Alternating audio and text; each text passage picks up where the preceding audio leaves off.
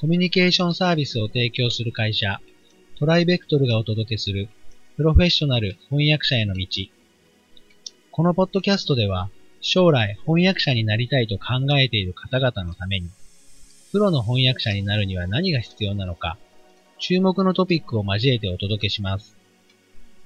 この番組は、企業、大学、研究開発機関向けの翻訳サービスを提供するトライベクトルが、対応言語50カ国以上、年間1万件以上の翻訳実績をもとにお届けします。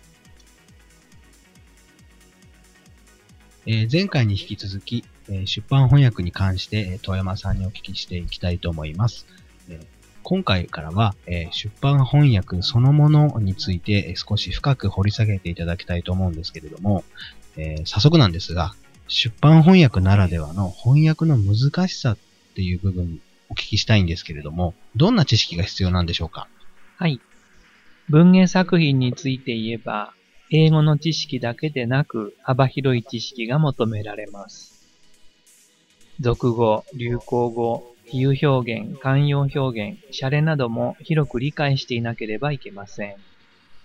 古典やギリシャ神話、聖書などからの引用や言及もあるので、教養も必要です。文芸作品には表面に出ている言葉の裏を理解していないと翻訳できないところが多々出てきます。社会背景や文化、慣習、歴史など、英語なら英語、別の言語なら別の言語の話されている国や地域独特の事情や常識に精通していないと、良い翻訳にならないことがあります。例えば同じ英語でも、英国とインドの作品を翻訳するのとでは、必要とする背景知識が異なるわけです。日頃からその国のニュースや人気のある音楽や芸能にも通じている必要があります。かつては後進国と言われていた地域でも、インターネット網が行き渡っていますので、翻訳者以上にその本に関係する事情に通じている読者はいくらでもいるわけです。語訳や語訳ではなくても背景事情の理解なしになされた翻訳は、すぐに読者に見抜かれてしまいます。また、文学作品の場合、特に小説ですが、登場人物の人物像を翻訳ではあっても再創造していかなければならないため、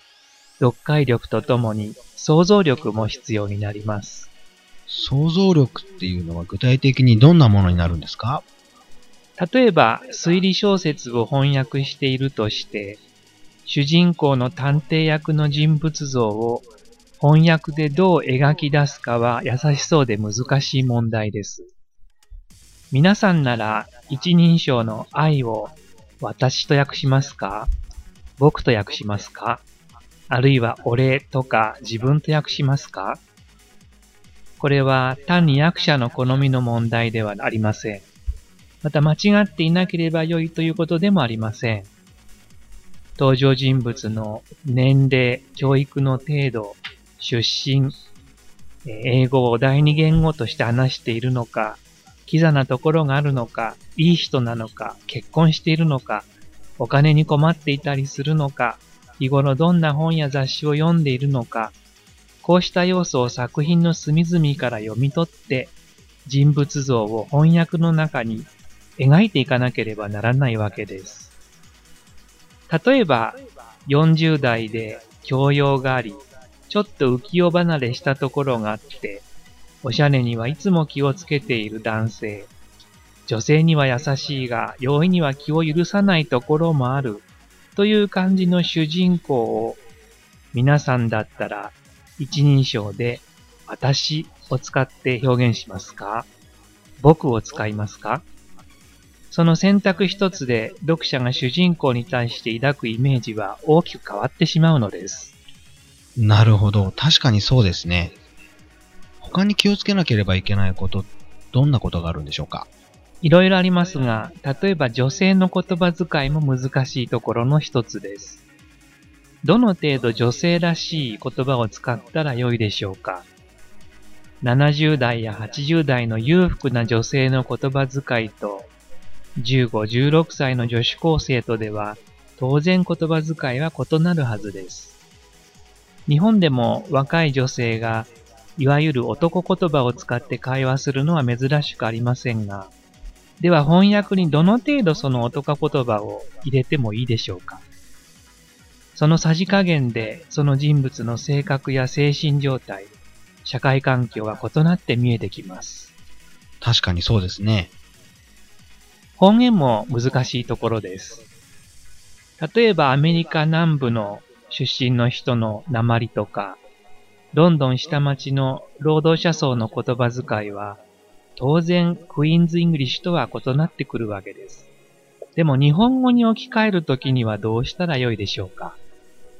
昔の翻訳では、地方出身者の方言を訳すと、決まって、なんとかだべとか、そうでガスとか、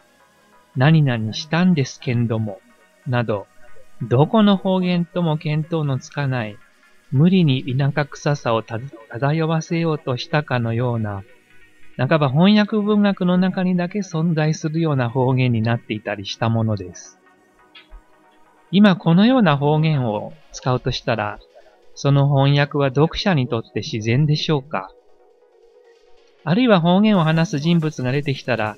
いっそのことその人の発言はすべて大阪弁にしてしまっても良いでしょうか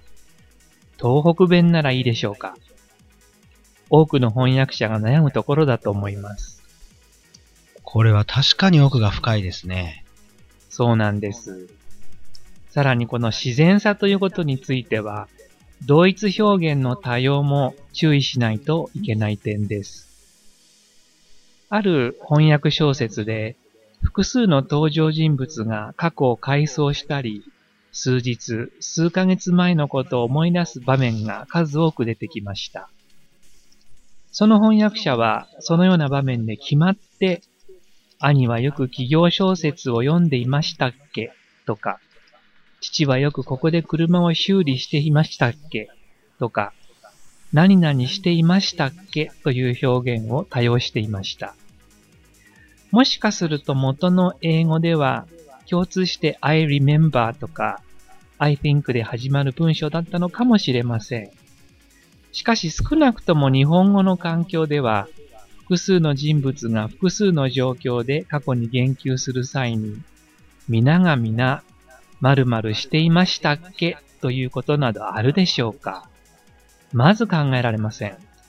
全く不自然で読んでいてだんだん鼻についてきます。そうすると頭の中で原文を想像しながら、あるいは自分で言葉を補正しながら読むことになるので、読書が楽しくなくなってしまうのです。とても難しい点です。えー、確かに面白いですね。ありがとうございます。